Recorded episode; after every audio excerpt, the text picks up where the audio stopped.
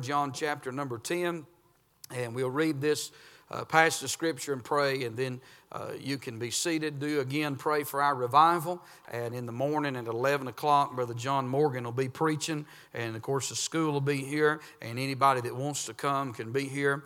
I had no telling what God may do. Brother Daniel Waters called me, and he said, I think I'm going to drop in a day or two in that meeting. I said, come on. And Brother Chris Simpson said, I may come a day or two. And I said, well, come on, amen. So who knows who's going to be here, but we need the Lord here most of all. And so we're praying for God to meet with us. John chapter 10 and verse number 27. The Bible said, my sheep hear my voice, and I know them, and they follow me. And I give unto them eternal life, and they shall never perish. Neither shall any man pluck them out of my Father's hand. My Father which gave them me is greater than all, and no man is able to pluck them out of my Father's hand. I and my Father are one. Father, I pray now that you'll bless the reading of thy word. I pray the Holy Spirit will touch us these next few moments. Give us the wisdom. Give us the vocabulary to speak. And I pray that you'll do the work that no man can do. I ask you, Lord, to give us receptive hearts and ears to hear and to listen. And I pray that you'd bind the devil this morning. And may you be glorified and magnified and honored in all that'll be said and done. In Jesus' name we do pray. Amen. Amen. You can be seated this morning. I want to draw your attention to something that Jesus mentions particular in this text. I know that you're familiar with it. I'm sure we've preached from it. You've heard other preachers preach from it. But I just want you to notice one thing that I want to preach on from this text this morning. And it's found both in verse number 28 and in verse number 29. Jesus said in the latter part of verse 28, neither shall any man, notice this, pluck them out of my hand. And then in verse number 29, he said, and no man is able to pluck them out of my Father's hand. When you think about this text this morning, Jesus talks about his voice. He talks about his sheep. But here in verse number 28 and 29, he talks about two hands. Two distinctive and two different hands. The hand in verse number 29 is the hand of the Savior. And the hand in verse 28 is the hand of the Savior. And the hand in verse 29 is the hand of a sovereign God. Amen. The hand in verse number 28 is Jesus' hand. And the hand in verse 29 is Jehovah's hand. Now these are two different hands, but they are the same hand. Isn't that right? Because Jesus said himself in verse number 30 that I and my Father are one. I got to thinking about that. I thought, now how can two hands be the same hand but yet be different hands? And then I just looked at my hands. Amen. And if you'll look at your hands, you know what? Listen, this is one hand. This is my left hand. And this is my right hand. And they're two separate hands but yet they're the same hands belonging to the same individual. Amen. I tell you, I'm glad Jesus is on one hand and Jehovah is on the other hand. Amen. But yet they are the same hand. When you think about these hands this morning, the first hand was pierced at Calvary. The second hand is the hand that formed Calvary. Amen. The first hand reveals eternal life. And the second hand reveals eternal love. The first hand reached down one day and touched a leopard. And the second hand reached down one day and parted the waters of the Red Sea. That first hand rode in the ground and forgave a woman that had been caught in the very act of adultery. And that second hand rode on tablets of stone and pronounced judgment, my friend, on all the heathen world and gave the law and the commandments to the people of God. You say, what are you saying, preacher, this morning? I'm simply saying this. We're in good hands. Amen. It doesn't matter this morning what's happening around us. We are in good hands. Amen. I want to just say along with the psalmist in Psalms 134 in verse number 1. He said, oh, lift up your hands in the sanctuary and bless the Lord, all ye people of the Lord. I raise my hands this morning because there is a mighty hand. There is a strong hand. There is an unseen hand. There is a sovereign hand. There's a nail-pierced hand that's going to see me. It saw me through my yesterdays. It'll see me through today. And thank God it'll see us through our tomorrows. It is the hand of the Lord. Amen. And I want to preach a few minutes on this subject this morning, on the hands that hold the sheep. Amen. The hands that hold the sheep. He said in verse 27, he said, my sheep hear my voice and I know them and they follow me. I want to tell you this morning, nothing can happen that what it doesn't pass through his hands. You know that? There's not anything that's going to happen in this world that what it's not going to pass through the hand of Almighty God. In fact, the psalmist said, as the rivers of the water are, he said, so is the heart of the king in the hand of the Lord. He said, as the rivers of the waters, he said, he turns it whithersoever he goeth. I want to tell you who's turning the tables and who's turning the tide and who's making things happen in 2021. It's none other than a sovereign God. He's still on the throne. He's still in charge. He's still in control. And nothing can happen that what he doesn't allow it to. It's in his hands this morning. Amen. There's a lot of uncertainty and there's a lot of fear. But I'll tell you, the Bible said the Lord has not given us a spirit of fear, but of power and of love and of a sound mind. And if I didn't know Jesus Christ and know the Bible and know the end, I'd lose my mind in these last days like a lot of people are doing. But I'm glad, thank God, we got a book. I'm glad we got a hope. I'm glad we got a promise. I'm glad we got a spirit. I'm glad we got a future. Thank God we got something beyond this world. And we are in good hands this morning. The hands that hold the sheep. Notice three things about this text this morning concerning these hands that hold the sheep. Number one, I want you to see in verse 27, I want you to see God's great grace. Amen. God's great grace. Something was already said about that this morning. And when I look at verse 27, I see the grace of God. As he said, my sheep hear my voice, and I know them, and they follow me. Do you see those four distinctives in that verse here? I want to tell you, God's grace is claiming the sheep in verse 27. As Jesus said, they're my sheep. Amen. I'm glad I don't belong to this world. Amen. I'm glad I don't belong, my friend, to the government. Amen. Hey, I'm not trusting the government. I'm trusting God this morning. Amen. I want to tell you this morning, listen, we don't belong in this world. We're not of this world. We're just passing through this world.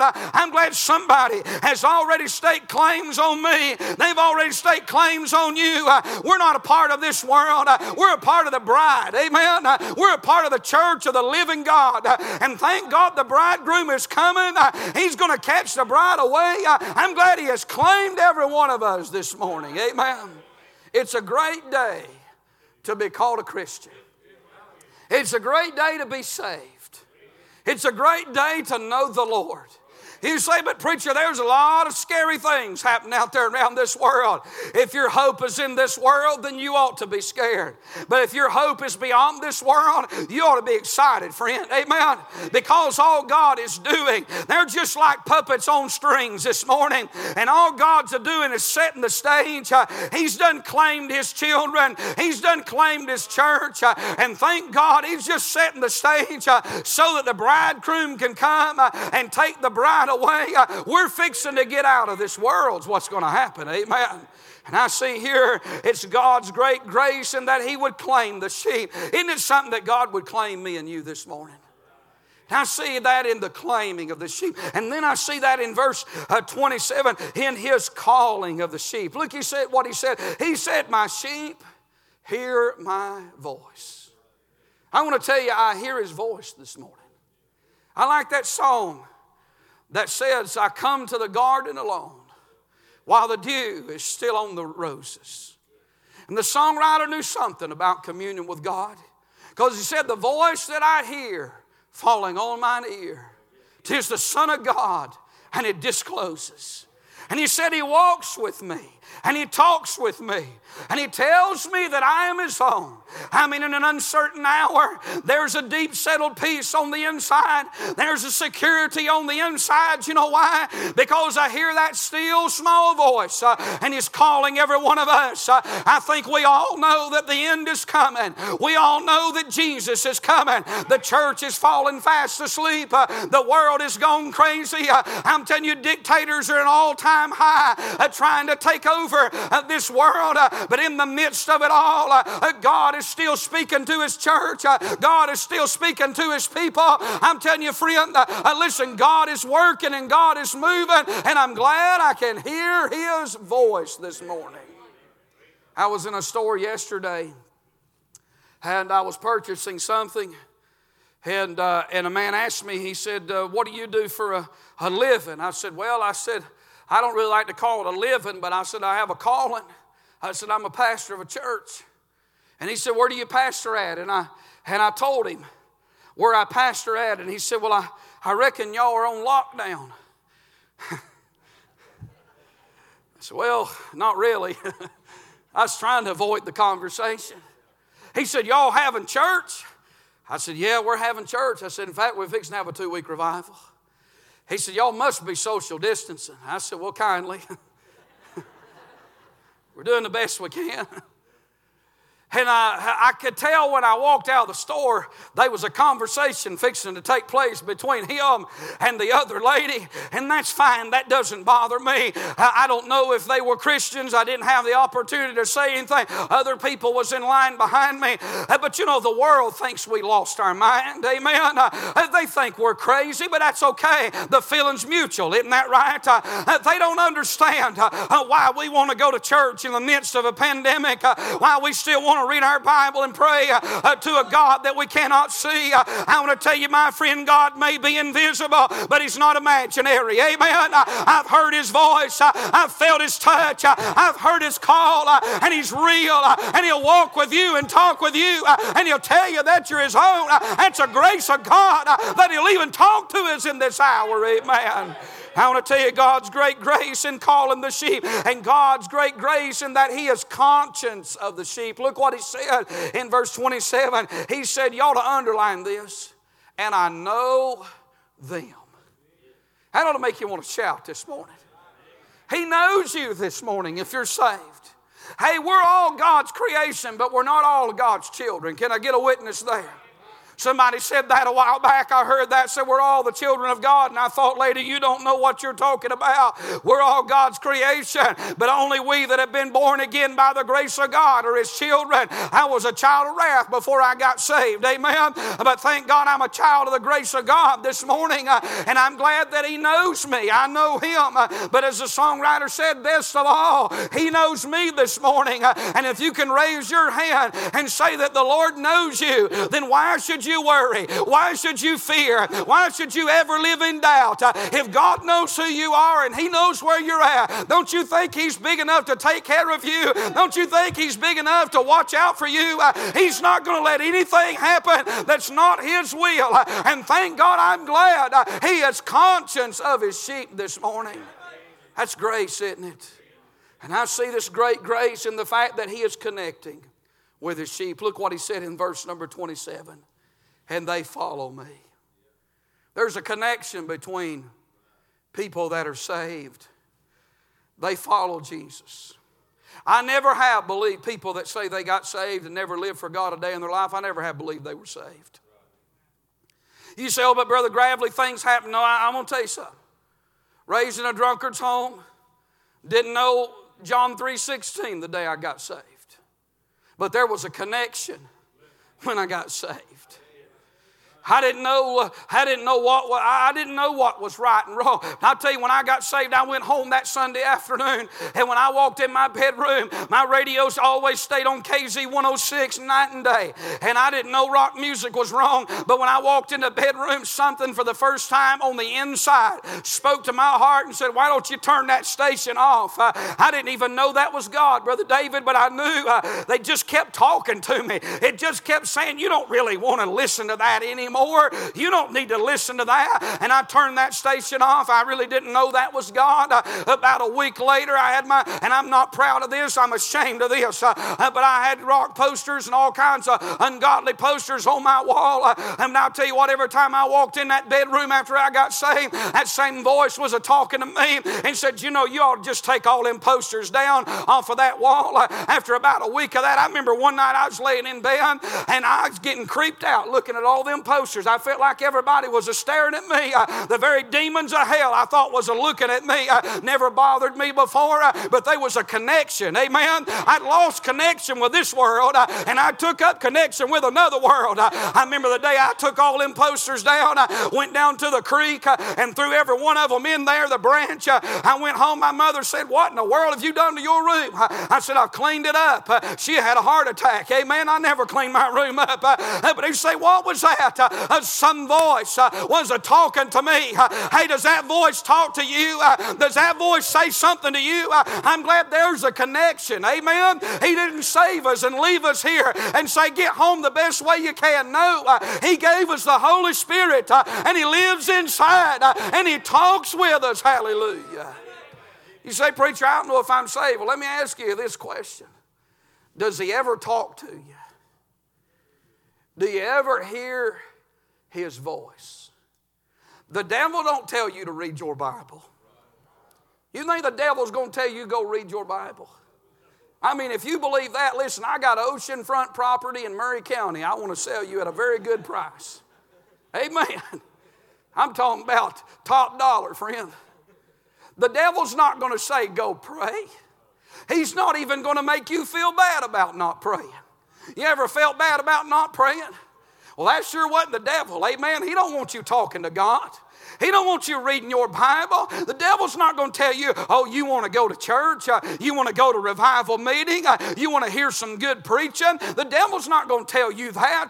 I'll tell you, but if you're saved, the Holy Ghost living on the inside of you, He'll say, don't you want to go to church tonight? Don't you want to go to revival meeting? Don't you want to read your Bible? Don't you want to pray? You say, but I battle the flesh. Well, that's a whole different thing. But there's a part of me that gets tired, and there's a part of me that wants to live for God, and there's that part that fights against it. That just means you're saved. If you wasn't saved, there'd be no warfare. Amen. But if there's a battle raging inside of you, hey, listen, that means the Holy Ghost lives inside. There's a connection. God's great grace. And then I want you to see God's great grip here in verse number 28. He said, and I give unto them eternal life, and they shall never perish. Notice this, neither shall any man pluck them out of my hand. This great grip reveals His salvation. And I give unto them eternal life. I want to tell you this morning, salvation's eternal. It's forever and ever today. If you're saved, you may lose a lot of things, but you'll never lose your salvation. Have you ever put something up in a safe place so you wouldn't lose it and then you couldn't find it? I did that the other day. I had about 20 bolts I put up in a place. And I put them up, I remember distinctively, about 6 months ago, I put them up, I said, I'm going to put these here because I'll know exactly where they're at. I turned everything upside down. I mean, I put them in a good place, I'm telling you, because only God knows where they're at. Amen. And I couldn't find them nowhere. So I looked everywhere for those things. And you know, sometimes we lose things. I hate to be out of town and have to buy something that I couldn't find that I know I have. Amen. I'm telling you, listen, there's one item, I won't tell you what it is. But I own 30 of them. I just don't know where 29 of them are. They're somewheres.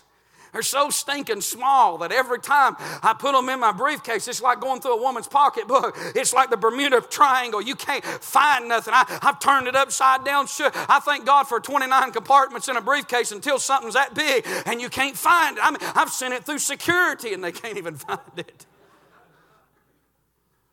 And I said, well, I'll go buy another one. And I'll go buy it, and as sure as I buy it, I'll go home and bump into one of them. And I lose those things, not because I want to.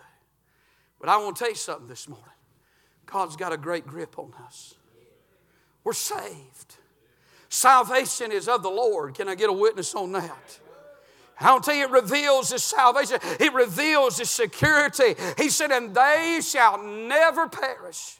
I'm going to tell you something. He's not going to lose His grip. Amen. He's not going to lose His hold. I'm not keeping myself. And if you're saying you're not keeping yourself, I'm glad there's a good hand keeping us. I know I've used this illustration before, but I got a piece of lead in this hand right here. You can see it. It's been there since I was about 11 years old.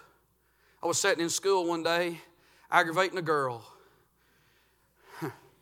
Well, her daddy taught her right. And she had about all she could take, you know. She sat in front of me. I kept pulling her hair. That's what boys do when they like a girl. They torment her. Now, that's good theology, isn't it?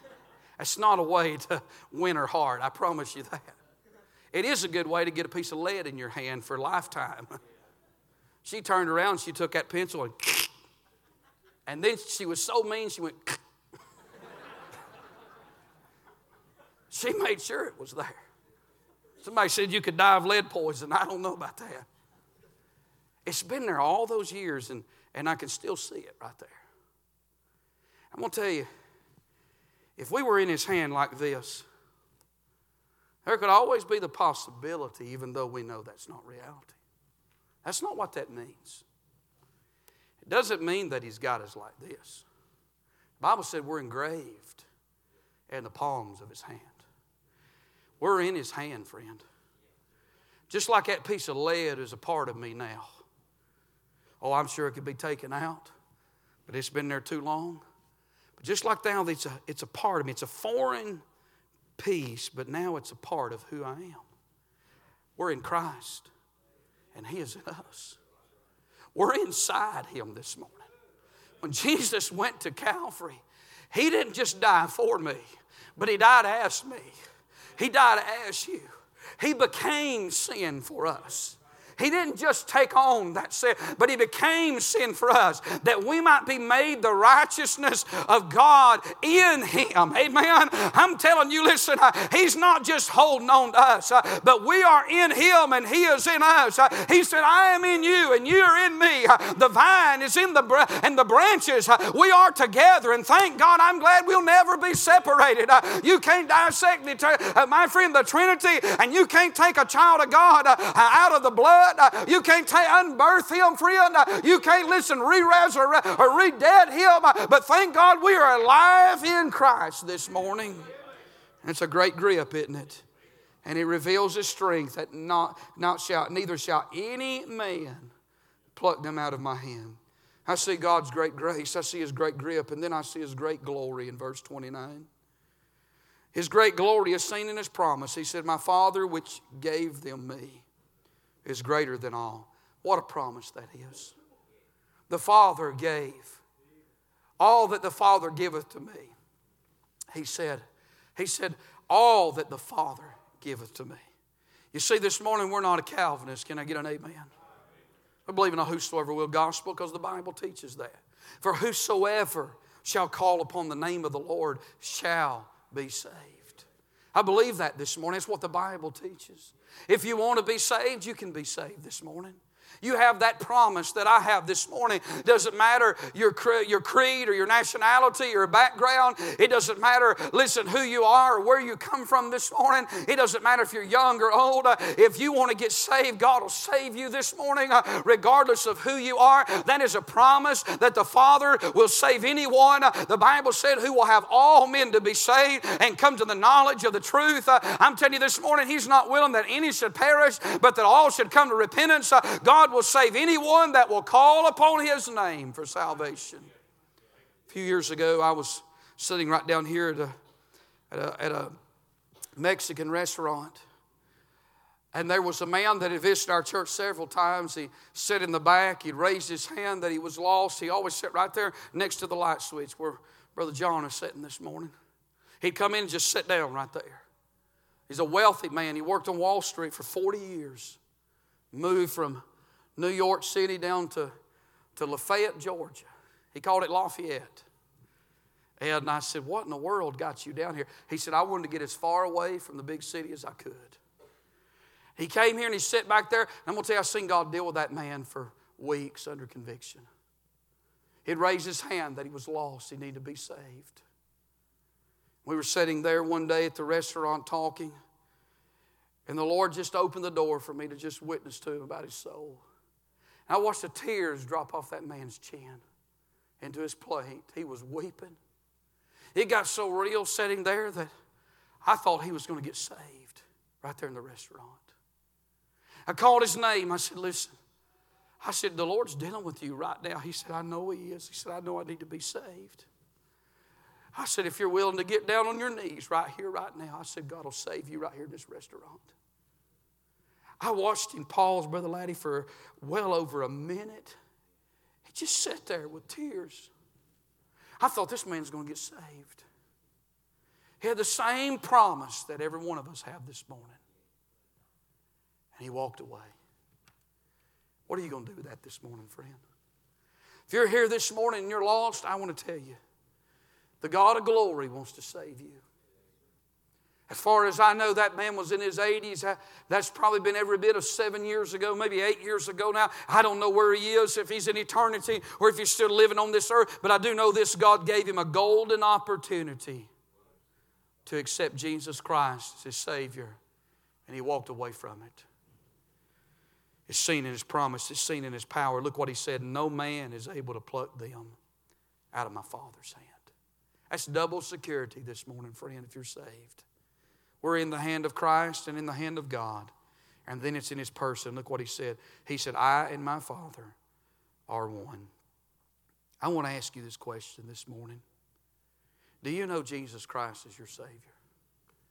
If you do this morning, then you know what I've just got through preaching about. If you don't know him this morning, then you're troubled on every side and you need to be saved. I'm going to tell you, religion's not going to get you to heaven. Being baptized and being a good member, a good mama, a good daddy, it's not going to get you to heaven, friend. Being a good teenager, a good young person is not going to get you to heaven. There's none that doeth good. There's none righteous, no, not one. For all have sinned and come short of the glory of God.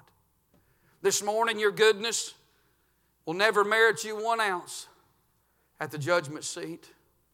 But I'll tell you what will get you somewhere is his grace this morning. If you'll come this morning and fall down on this altar and fall in the grace of God and say, oh God, I'm a sinner. Be merciful to me, a sinner. God, would you save my soul this morning? God will save you. You have to see yourself lost before you never get saved. I think that's what's wrong with a lot of people today. They don't think they need to be saved. How many times I've heard people say, and you have too, well, I'm okay. You're going to have to be more than okay to go to heaven, friend. You're going to have to be blood-bought, blood-washed, born again by the grace of God. If you want to know what that means this morning, why don't you get out of your seat and come to this altar? Say, Lord, save my soul this morning.